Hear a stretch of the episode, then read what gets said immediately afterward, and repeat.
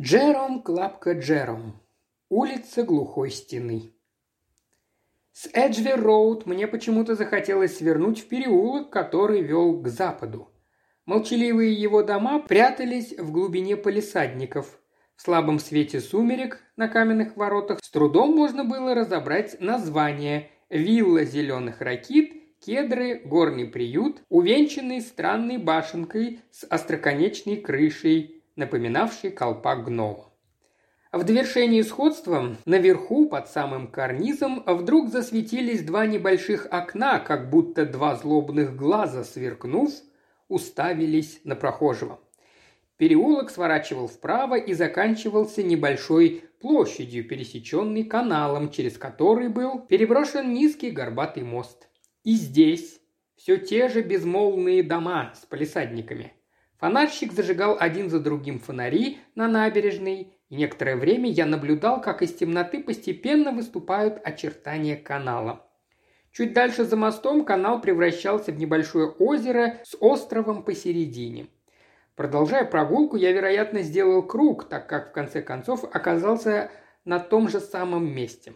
Улицы были пустынны, редкие прохожие растворялись в темноте. Наконец я решил, что пора возвращаться в Пэддингтон. Мне показалось, что я иду той же дорогой, которая привела меня сюда, но, должно быть, меня сбил с толку слабый свет фонарей. Впрочем, мне было все равно. За каждым поворотом этих безмолвных улиц мерещились тайны, за опущенными шторами слышались глухие шаги, а за стенами неясный шепот. Изредка откуда-то доносился смех и тут же замирал, потом где-то вдруг заплакал ребенок. Проходя мимо особняков, тянувшихся по одной стороне короткой улицы, напротив высокой глухой стены, я заметил, что занавеска в одном из окон приподнялась, и в нем показалась женщина. Одинокий газовый фонарь, освещавший улицу, находился как раз напротив этого дома. Сначала мне показалось, что я вижу лицо девочки. Взглянув еще раз, я подумал, что вижу старуху. Слабое освещение стирало краски, в голубоватом холодном свете фонаря лицо женщины казалось мертвенно-бледным. Меня привлекли ее глаза. Вобрав в себя этот слабый свет, они стали неестественно большими и блестящими. Слишком большими для столь нежного и тонкого лица. Наверное, она заметила меня, потому что занавеска быстро опустилась. Я прошел мимо. Не могу объяснить, почему мне запомнился тот случай. Неожиданно приподнятая штора, как занавес маленького театра, неясные очертания почти пустой комнаты и женщина, стоящая как будто у самой рампы, так представлялась эта картина в моем воображении. Но прежде чем драма началась, занавес опустили. Поворачивая за угол, я обернулся. Штора снова приподнялась, и я опять увидел тонкую фигуру, прильнувшую к оконному стеклу. В это время какой-то человек чуть не сбил меня с ног. Он был не виноват. Я остановился внезапно, и он не успел посторониться. Мы извинились друг перед другом, ссылаясь на темноту, и разошлись. Но, очевидно, мое воображение разыгралось, потому что я представил себе, что незнакомец будет преследовать меня. Я дошел до угла и резко обернулся. Улица была пуста. Вскоре я опять вышел на Эджвер-Роуд. Раза два, прогуливаясь по городу, я пытался отыскать запомнившуюся улицу. Напрасно. Вероятно, вскоре это маленькое происшествие изгладилось бы из моей памяти, если бы в один прекрасный вечер, возвращаясь из Пэддингтона домой по Хэрроу-Роуд, я не встретился лицом к лицу с моей незнакомкой. Я не мог ошибиться. Она выходила из рыбной лавки, и ее платье почти коснулось меня.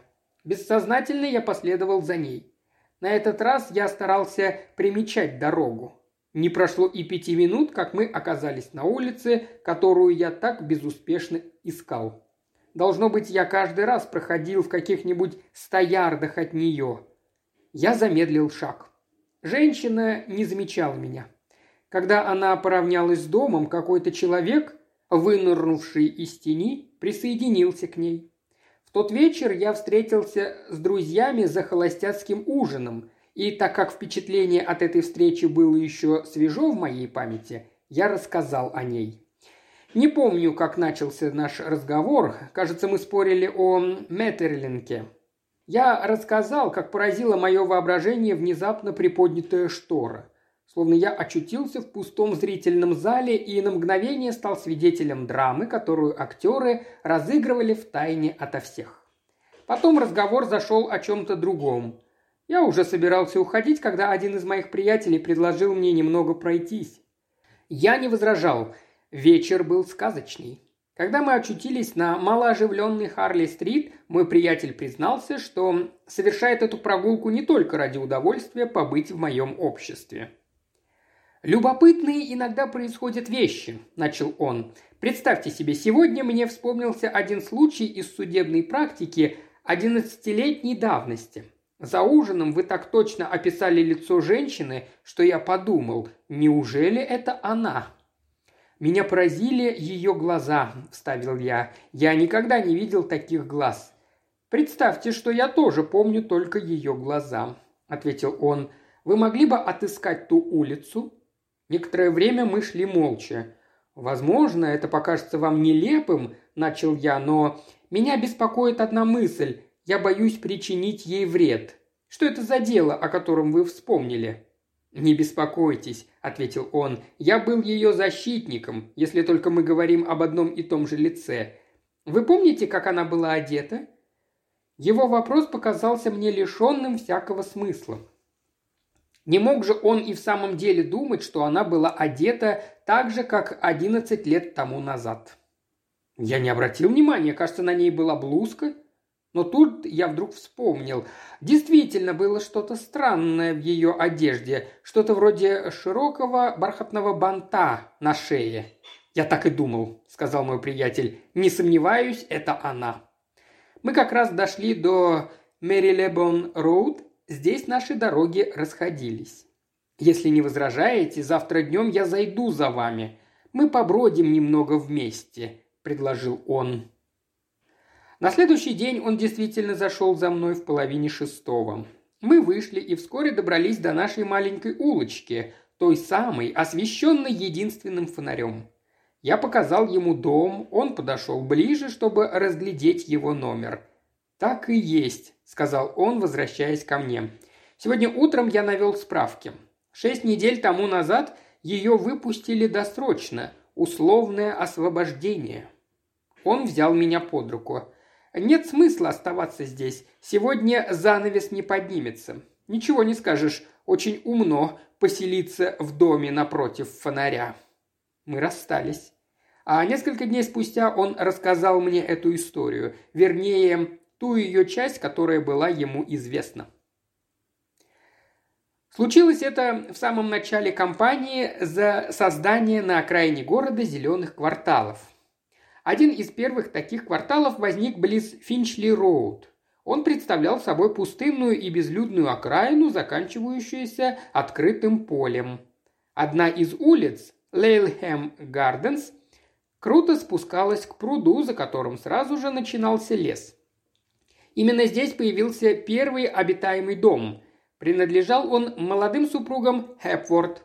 Мистер Хепфорд производил приятное впечатление, был очень красив – Правда, комиссионер по продаже домов утверждал, что он человек слабовольный и нерешительный, потому что долго не мог принять решение о покупке дома, оправдывая свою медлительность тем, что дом стоит слишком уединенно, а дела часто вынуждают его надолго покидать жену, и он будет чувствовать себя неспокойно. Он упорно стоял на своем, но каким-то образом миссис Хэпфорд удалось, наконец, уговорить его, и дом был куплен – это был прихорошенький, очень уютный маленький домик. Казалось, он пришелся по вкусу миссис Хэпворд. К тому же был им по карману, в отличие от больших дорогих домов. Молодой Хэпворд мог представить необходимые гарантии, но они не потребовались. Дом был продан на обычных для компании условиях. Чтобы выплатить задаток, мистер Хэпворд выписал чек, оплаченный надлежащим образом. Оставшаяся сумма была обеспечена стоимостью самого дома. Хэпворты переехали в начале июня. Служанки они не держали, но ежедневно к ним приходила женщина, помогавшая по хозяйству. Джетсон, тот самый комиссионер по продаже домов, оказался их ближайшим соседом. Его жена и дочери частенько заходили к Хепвортам в гости и утверждали, что муж и жена – примилые люди. Между младшей дочерью Джетсона и миссис Хепворт, казавшейся почти девочкой, даже завязалась нежная дружба. Молодой Хепворт был неизменно любезен, но чувствовалась какая-то натянутость в его поведении, казалось, что-то угнетало его. Однажды произошел такой случай. Джетсоны проводили вечер в гостях у своих новых друзей. Часов в десять, когда они собирались уходить, послышался стук в дверь. Оказалось, что это помощник Джетсона. Он уезжал на утро с первым поездом, и ему нужно было кое-что уточнить. Но странной оказалась реакция Хепворта. Услышав стук в дверь, он побледнел, с отчаянием взглянул на жену. При этом в глазах молодой женщины Джетсоны заметили презрение, потом жалость. Быть может, все это показалось им. Или, обсуждая это событие позднее, они внушили себе мысль о странном поведении супругов. Миссис Хепворт направилась к двери, но Хепворт остановил ее. Затем, вместо того, чтобы открыть парадную дверь, он вышел с черного хода, обогнул дом и оказался перед его фасадом. Джетсоны долго ломали себе голову над тем, что бы все это могло значить. Особенно их удивило презрение, мелькнувшее в глазах миссис Хепфорд. Им всегда казалось, что она обожает своего мужа. Кроме Джетсонов у них не было ни друзей, ни знакомых. Никто из соседей не захаживал к ним, а люди посторонние, так их и вовсе никогда не видели на Лейхем Гарденс. Однажды, незадолго до Рождества, Джетсон возвращался из своей конторы на Финчли-Роуд. Целый день стоял легкий туман. С наступлением темноты он густой белой массой опустился на землю. Свернув с Финчли-Роуд, Джетсон заметил впереди себя человека в длинном желтом плаще и мягкой фетровой шляпе. Джетсон решил, что это моряк. Должно быть, на эту мысль его навел непромокаемый плащ. Незнакомец свернул на Лейлхэм Гарденс. Проходя под фонарем, он обернулся, отыскивая надпись с названием улицы. И в яркой полосе света Джетсон отчетливо увидел его лицо. Единственным обитаемым домом здесь по-прежнему оставался дом Хепфортов. Казалось, именно его и искал незнакомец. Из любопытства Джетсон остановился и стал наблюдать за ним. Человек подошел к дому Хепфортов, зажег спичку и осветил номер. Убедившись, что это именно тот дом, который ему нужен, он отворил калитку и прошел по дорожке к парадной двери. К удивлению Джетсона он не позвонил и не постучал, а три раза ударил в дверь тростью. На стук никто не вышел. Любопытству Джетсона не было предела, и он перешел на другую сторону улицы. Наблюдать оттуда было гораздо удобней. Человек дважды повторил три удара, с каждым разом все громче и громче. Наконец дверь открылась, но только на минуту.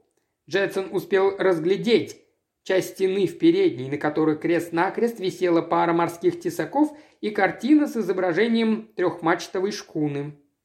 Человек вошел в дом, дверь закрыли. Джетсон повернул домой, но, пройдя несколько шагов, обернулся и был удивлен. Дом был погружен в полную темноту, хотя минуты раньше он собственными глазами видел свет в одном из окон первого этажа.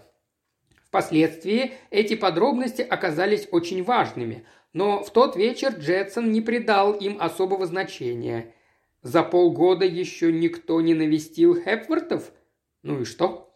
Из этого еще не следовало, что их родственники или знакомые так никогда и не появятся на Лелхэм Гарденс. Может быть, незнакомец решил, что легче постучаться тростью, чем шарить в таком тумане в поисках звонка. Хепворты обычно проводили вечера в одной из комнат в глубине дома.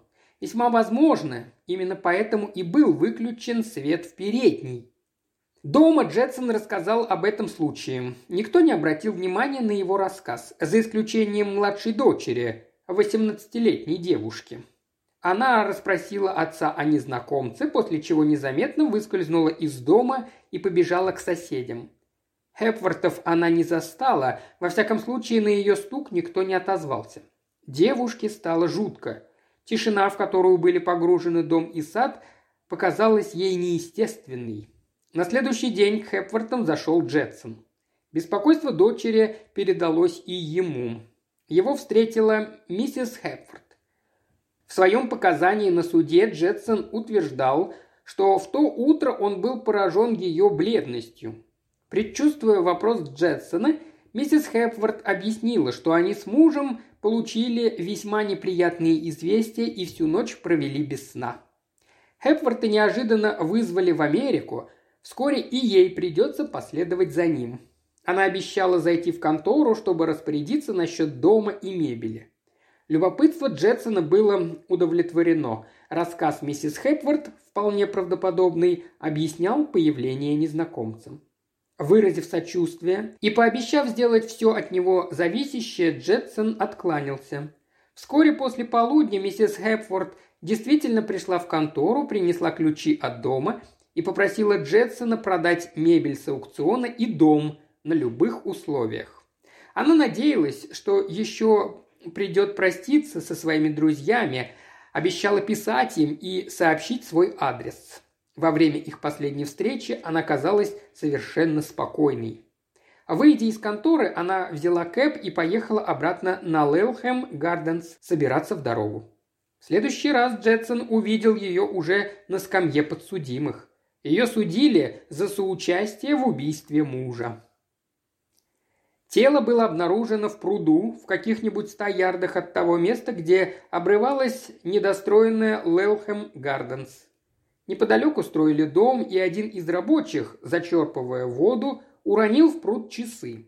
Шаря по дну пруда граблями и пытаясь отыскать пропажу, они с товарищем случайно вытащили клочья одежды. Это показалось подозрительным, и пруд был тщательно обследован. Если бы не часы, никто и никогда так и не узнал бы о случившемся. Труп глубоко увяз в мягком илистом дне. Убийцы поднесли к нему несколько тяжелых утюгов, закрепив их на цепь с замком. Ценные золотые часы, доставшиеся молодому Хепфорду от отца, Джетсон вспомнил, что сам Хепфорд рассказывал ему об этом, оказались на месте, в кармане. На средний палец по-прежнему было надето кольцо с камеей. Одним словом, убийство, по всей видимости, принадлежало к разряду преступлений, совершенных в состоянии аффекта и не преследовало цели ограбления. Обвинитель утверждал, что оно было совершено любовником миссис Хепворд. Явные улики против подсудимой никак не вязались с одухотворенной красотой ее лица. Этот контраст поражал каждого, кто находился в зале суда. Выяснилось, что она некоторое время работала по контракту с английской труппой цирковых артистов, гастролировавших в Голландии, а в 17 лет пела и танцевала в кабачке весьма сомнительной репутации в Роттердаме. Место это посещали главным образом моряки. Один из них, англичанин Чарли Мартин, забрал ее оттуда, и в течение нескольких месяцев она жила с ним в дешевенькой гостинице. Спустя некоторое время они покинули Роттердам и поселились в Лондоне, в районе Поплар, неподалеку от доков. Именно здесь, в Попларе, всего за 10 месяцев до убийства, она познакомилась с молодым Хепвортом и вышла за него замуж. Какая участь постигла Чарли Мартина, никто не знал, но предполагали, что, прокутив все имевшиеся у него деньги – он вернулся к своему основному занятию, хотя его имя не значилось ни в одном корабельном списке. Никто не сомневался в том, что дверь дома Хепвортов отворилась в тот вечер перед Чарли Мартином. По описанию Джетсона это был плотный красивый мужчина с рыжей бородкой и усами. Днем его видели в Хэмстеде, он обедал в маленьком кафе на Хай-стрит. Его сразу же вспомнила официантка, которая не могла забыть вызывающей дерзкого взгляда и рыжей вьющейся бороды. По всей видимости, он произвел на нее большое впечатление. В кафе было малолюдно, и, по словам девушки, незнакомец вел приятные разговоры и отпускал шуточки. Он рассказал, что приехал в Англию три дня тому назад, чтобы повидаться со своей милой. Последние слова сопровождались смешком. Девушке показалось, что в его взгляде появилось что-то угрожающее. Естественно было предположить, что именно страх перед возможным возвращением этого человека так угнетал Хэпфорта. Судебное обвинение настаивало на том, что три удара в дверь – не что иное, как условный знак. Предполагали, что дверь открыла женщина. Был ли муж в то время дома или они его ждали, установить не удалось. Мистер Хепфорд был убит выстрелом в затылок. Труп обнаружили спустя 10 дней после убийства. За это время след убийцы окончательно затерялся. Правда, его видел почтальон. Они налетели друг на друга в тумане. Человек быстро отвернулся. Почтальон не вспомнил мягкой фетровой шляпы. По его словам, в ней не было ничего особенного, зато непромокаемый плащ желтого цвета явно поразил его воображение. Лица он не успел разглядеть, но настаивал на том, что оно было гладко выбритым. Это последнее показание вызвало некоторое недоумение, но и оно вскоре было объяснено. Женщина, которую нанимали Хепфорд, рассказала, что в то утро, когда миссис Хепфорд собиралась уезжать, ее не пустили в дом. Хозяйка встретила ее у двери, заплатила деньги за неделю вперед и объяснила, что больше не нуждается в ее услугах. Джетсон, решив сдать дом вместе с мебелью, послал за этой женщиной и приказал ей как следует прибраться. Сметая щеткой мусор с ковра в столовой, она обнаружила несколько коротких рыжих волосков. Прежде чем выйти из дома, человек брился. Возможно, длинный желтый плащ понадобился ему для того, чтобы замести следы. Скорее всего, убийца его выбросил, как только тот сослужил свою службу. Выяснилось, что после убийства незнакомец пробрался в контору молодого Хепфорта на Фенчерт-стрит. Миссис Хепфорд, очевидно, снабдила его ключом от входной двери. Предполагали, что именно здесь он бросил шляпу и плащ и переоделся в платье убитого. Конторщик Хепфорта, Элленби, человек пожилой и, как говорится, приличный, привык к неожиданным отъездам хозяина по делам фирмы, которая занималась поставкой оборудования для морских судов. В конторе постоянно находились дорожное пальто и чемодан. Обнаружив на утро, что вещи исчезли, Элленби решил, что хозяин уехал с первым поездом. Возможно, через несколько дней он бы и спохватился, так, по крайней мере, он думал в то время, если бы не телеграмма от хозяина. В ней сообщалось, что Хепворд пробудет в Ирландии несколько дней. В этом не было ничего удивительного, и раньше случалось, что Хепворд отсутствовал целыми неделями, наблюдая за оснащением корабля. В конторе, между тем, не случилось ничего такого, что требовало бы его вмешательства. Телеграмма была послана с Чаринг-Кросса в самый напряженный час дня, и служащие телеграфной конторы не могли припомнить ее адресанта. Элленби сразу же опознал в убитом своего хозяина, к которому, казалось, был очень привязан. О миссис Хепфорд он не мог сказать почти ничего. Пока шло дознание, ему пришлось встретиться с ней раза два или три. Необъяснимым казалось поведение подсудимой во время процесса. Она не пыталась оправдать и защитить себя, а лишь постоянно повторяла одну единственную фразу «Я невиновна». Те незначительные факты, которые могли бы помочь ей, стали известны защите благодаря конторщику Хепворта Элленби. Надо думать, он сообщил их не из сочувствия к обвиняемой, а в память о погибшем хозяине. Раздраженные упорством своей подопечной, адвокаты тщетно старались заставить ее сообщить суду некоторые подробности дела. Ее поведение было необъяснимо. Казалось, она торжествовала. Поразительное хладнокровие восстановило против нее и судью, и присяжных. Трудно было представить себе, что убийца спокойно брился в столовой рядом с еще не остывшим телом ее мужа. Должно быть, он брился безопасной бритвой Хепворта. Это она принесла ему бритву и зеркало, воду и мыло подала ему полотенце, а потом тщательно все прибрала. Только несколько рыжих волосков прилипли к ковру и остались незамеченными. А утюги, использованные как груз, такая мысль не могла прийти в голову мужчине. Только женщина знала, что они есть в доме. Должно быть, именно она придумала план с переодеванием в конторе Хепворта, передав убийце ключ. Ей же первой пришла в голову мысль спрятать тело в пруду, а история про отъезд мужа в Америку Очевидно, она решила последовать за убийцей и поселиться с ним вместе. И все сошло бы ей с рук, если бы не злополучные часы. Суд признал ее виновной как соучастницу преступления и приговорил к 15 годам каторжных работ. Таковы были события 11-летней давности. Невольно оказавшись вновь втянутым в эту историю, мой приятель собрал некоторые дополнительные сведения. Наводя справки в Ливерпуле, он узнал, что отец Хепворта был судовладельцем средней руки. Его хорошо знали в городе и относились к нему с должным уважением. Последние годы жизни он уже не занимался делами. Умер он за три года до убийства сына. Мать Хепфорта не пережила смерти мужа. Кроме убитого сына Майкла, у них было еще двое детей. Старший сын жил где-то за границей, в колониях. Дочь вышла замуж за офицера французского флота. То ли они не знали о случившемся, то ли не хотели, чтобы их имена были замешаны в подобном деле. Говорили, будто в молодости Майкл пытался сделать карьеру архитектора. После смерти родителей он внезапно исчез, и до самого суда ни один из его земляков или знакомых ничего не слышал о нем. Было одно обстоятельство, сильно озадачившее моего приятеля. Выяснилось, что конторщик Хепфорта Элленби – в свое время был доверенным лицом его отца. Будучи мальчиком, он начал службу у Хепфорта-старшего, затем с его помощью открыл собственное дело по изготовлению оборудования для судов. Ни один из этих фактов не стал известен суду.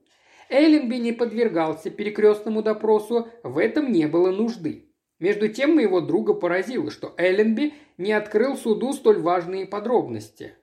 Оправдывая скрытность конторщика, мой приятель решил, что последний, из чувства благодарности к семье Хепфортов, не пожелал впутывать в это дело сестру и брата покойного. Имя Хепфорд довольно распространено на севере, и, возможно, Элленби надеялся избавить семью от позора. О женщине удалось узнать очень немногое. Подписывая контракт с мюзик-холлом в Роттердаме, она сообщила агенту, что круглая сирота и что отец ее, англичанин, был музыкантом. Возможно, она не догадывалась о характере работы в заведениях подобного рода. Поэтому Мартин, красивый обходительный моряк, да к тому же еще и англичанин, показался ей долгожданным спасителем. Она, наверное, страстно его любила. Если бы не молодой Хепворд, безумно увлеченный ею, она способна была вскружить голову любому мужчине. Они были счастливы. Воспользовавшись длительным отсутствием Мартина, Хепфорд убедил ее, что того нет в живых. Бог знает, как ему это удалось. Он был готов на все, лишь бы она вышла за него замуж. Возможно, убийство в ее глазах стало отмщением. Но даже если предположить, что все было именно так, Невозмутимость и хладнокровие казались ненормальными. Ведь Майкл был ее мужем, с ним она прожила почти год. Джетсоны утверждали, что она производила впечатление горячо любящей жены. Нет, она не могла бы изо дня в день играть эту роль. Мысли об этом странном деле не оставляли моего приятеля. Снова и снова обсуждали мы малейшие подробности и детали. «Что-то ускользнуло от нашего внимания», — говорил он. «Странное чувство возбудила во мне эта женщина в тот момент, когда был объявлен приговор. Как будто это был триумф. Нет, она не играла заученную роль. Если бы во время суда она показала, что раскаивается, мне бы удалось сократить наказание до пяти лет, но она, казалось, испытывала огромное облегчение при мысли, что он мертв. Быть может, ей стало известно что-то, что превратило ее любовь к нему в ненависть. Да и в поведении убийцы есть что-то загадочное, продолжал рассуждать он, стоя у окна своего кабинета и глядя на реку. Расплачиваться-то пришлось ей, а его все еще разыскивает полиция. И он всякий раз рискует, когда приходит к ее дому взглянуть, приподнята ли занавеска. Он никак не мог успокоиться. Как он мог допустить, чтобы в течение долгих десяти лет она находилась на каторге, а он все это время был свободен? Почему он не явился в суд, хотя бы только для того, чтобы поддержать ее? Из чувства простой порядочности этот человек должен был дать себя повесить. Он сел, придвинул к себе папку, но даже не взглянув в нее, продолжал.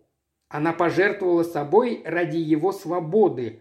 Только надежда на то, что он будет ждать ее, придала ей силы и помогла перенести страдания. Мне кажется, любящий мужчина, принявший ее условия, таким образом был наказан.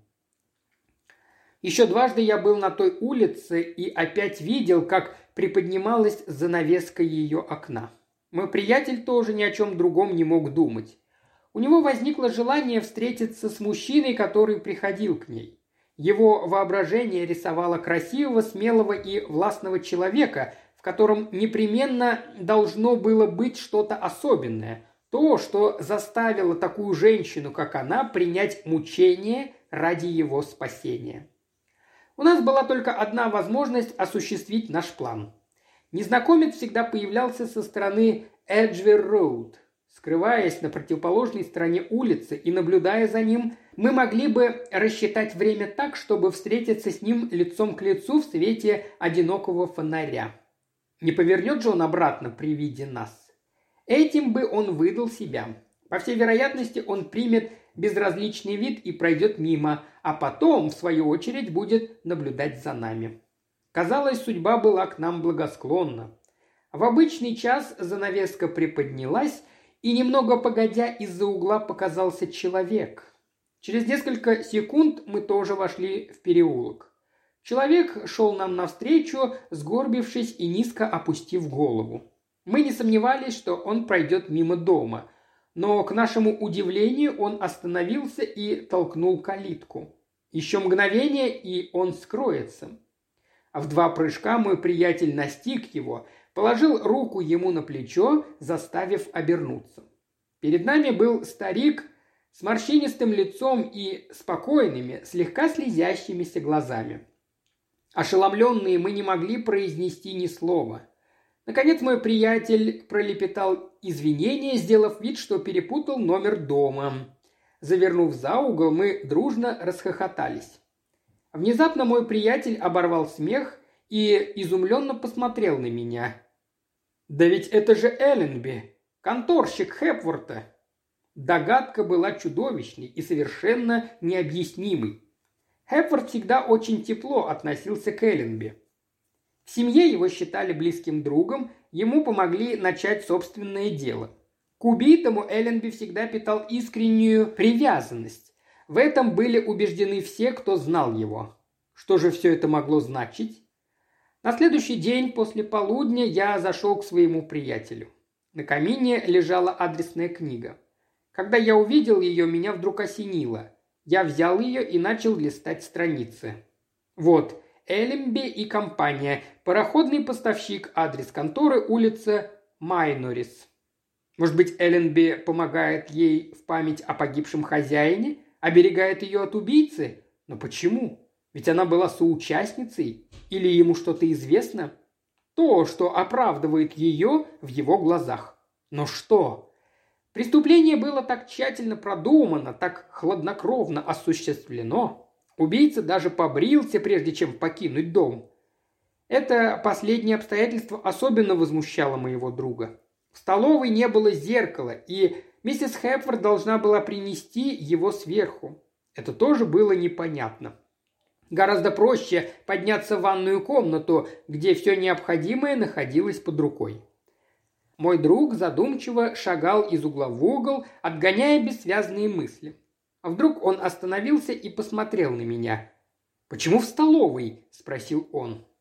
Послышался звон ключей. Это мой приятель позванивал ими в кармане. Он всегда делал так, когда кого-нибудь допрашивал. И вдруг мне показалось, что я и в самом деле что-то знаю, и не успев хорошенько подумать, я ответил быть может, потому что легче принести бритву вниз, чем тащить труп наверх. Мой приятель облокотился о стол, его глаза блестели от возбуждения. «Представьте себе уютную гостиную, уставленную безделушками», — сказал он. «Все трое стоят у стола. Хепворд нервно барабанит пальцами по спинке стула. Насмешки, упреки, угрозы. Молодой Хепворд слабохарактерный, дрожащий и бледный, стоит, не поднимая глаз. Женщина переводит взгляд с одного на другого. Опять презрение в ее глазах, затем, и это еще хуже, жалость. Наконец, роковая минута. Тот, кому суждено быть убитым, убит. Если вы помните, пуля попала в затылок. Должно быть, Хепвард не раз рисовал себе эту встречу. Иначе зачем ему заряженный револьвер? Это вовсе не в обычаях владельцев пригородных домов. Бешеная ненависть и страх толкнули его на крайность.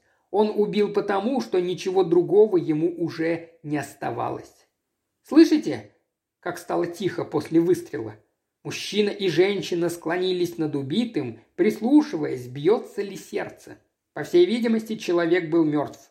На ковре не осталось следов крови, дом стоит на окраине, и выстрела никто не слышал. Но как избавиться от трупа? Пруд. Он совсем рядом, в сотне ярдов от дома. Мой приятель придвинул к себе папку с делом, которая все еще лежала на столе среди других бумаг, и перелистал несколько страниц. Что может быть проще? На соседнем участке строят дом. Тачек сколько угодно. К пруду ведет дорожка, выложенная досками. Стоит слегка наклонить тачку, и тело соскользнет в воду. Глубина 4 фута 6 дюймов. Минуту соучастники думают. Необходим груз. Еще минуту, ведь нужно продумать все до конца. А вдруг, несмотря на все меры предосторожности, тело всплывет? К пруду постоянно ходят рабочие. Что, если они увидят? Помните, убитый все время лежит на спине. Они перевернули его, чтобы послушать, бьется ли сердце. Должно быть, они закрыли ему глаза. А потом... Потом женщина заметила сходство. А для нее это не составило особого труда, понимаете? Может быть, она давно обнаружила, как удивительно эти двое похожи друг на друга. Нужно положить ему в карман часы Хепворта, на палец надеть его кольцо. Остается борода. Если бы не она, сходство было бы полное. Тихо крадутся они к окну, приподнимают штору. За окном все еще густой туман, вокруг ни души, Мертвая тишина. Теперь необходимо скрыться. Нужно надеть плащ. Может быть, кто-нибудь видел, как человек в желтом плаще входил в дом. Так пусть увидит, что он оттуда вышел. Потом нужно будет избавиться от плаща, бросить в какой-нибудь темный угол или оставить в вагоне поезда. Итак, скорее в контору. Элленби можно доверять. Он предан как собака. Он наверняка даст дельный совет. Мой приятель отшвырнул папку и рассмеялся. «Все продумано!» – воскликнул он. «А ведь никому из нас это и в голову не пришло». «Действительно, когда вы говорите, все как будто на своем месте», – начал я. «Но я не могу представить, чтобы Хепворд, тот самый Хепворд, хладнокровно разрабатывал план побега, сидя рядом с распростертым на полу телом.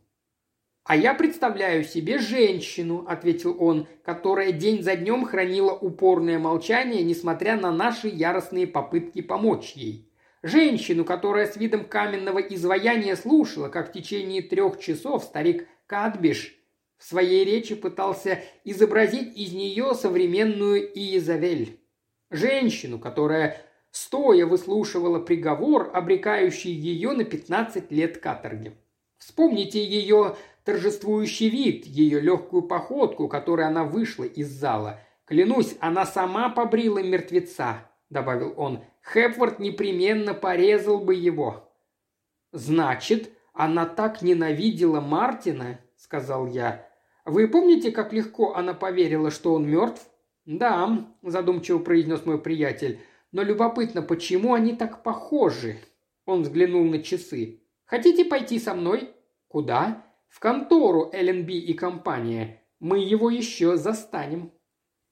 Контора находилась на последнем этаже старого дома в тупике на улице Майнорис. Долговязый парень, видимо, рассыльный, объяснил нам, что Элленби вышел, но непременно будет к вечеру. Мы присели у камина, в котором едва горел огонь, и стали ждать. Уже смеркалось, когда мы услышали скрип лестницы. Элленби сразу же узнал нас и как будто не удивился. Извинившись, что заставил долго ждать нас, он пригласил нас в соседнюю комнату. «Возможно, вы не вспомните меня», – начал мой друг, как только за нами закрылась дверь. без парика и мантии, которые так часто меняют внешность человека. Я был старшим защитником, миссис Хепворд. Ошибки быть не могло. В старческих, тусклых глазах мистера Элленби мелькнуло что-то похожее на облегчение. Должно быть, вчерашний случай заставил его быть настороже. «Вы были очень добры», — сказал он тихо. «Миссис Хепфорд была слишком подавлена, чтобы поблагодарить вас». Я заметил легкую усмешку на губах моего друга. Или мне это показалось? «Я должен извиниться перед вами за вчерашнюю бестактность», – продолжал он. «Но я был уверен, что встречу человека гораздо моложе вас». «Я принял вас за сыщика», – мягко заметил Элленби. «Надеюсь, вы извините меня, я очень близорук.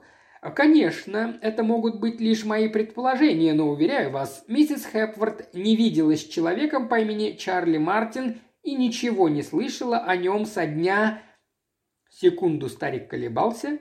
Со дня убийства.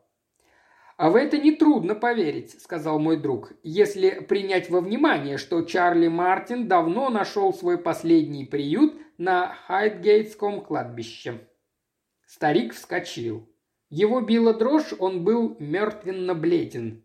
«Зачем вы пришли сюда?» «Видите ли, это дело интересует меня не только с профессиональной точки зрения. Скорее всего, виной тому молодость и необыкновенная красота миссис Хепворд.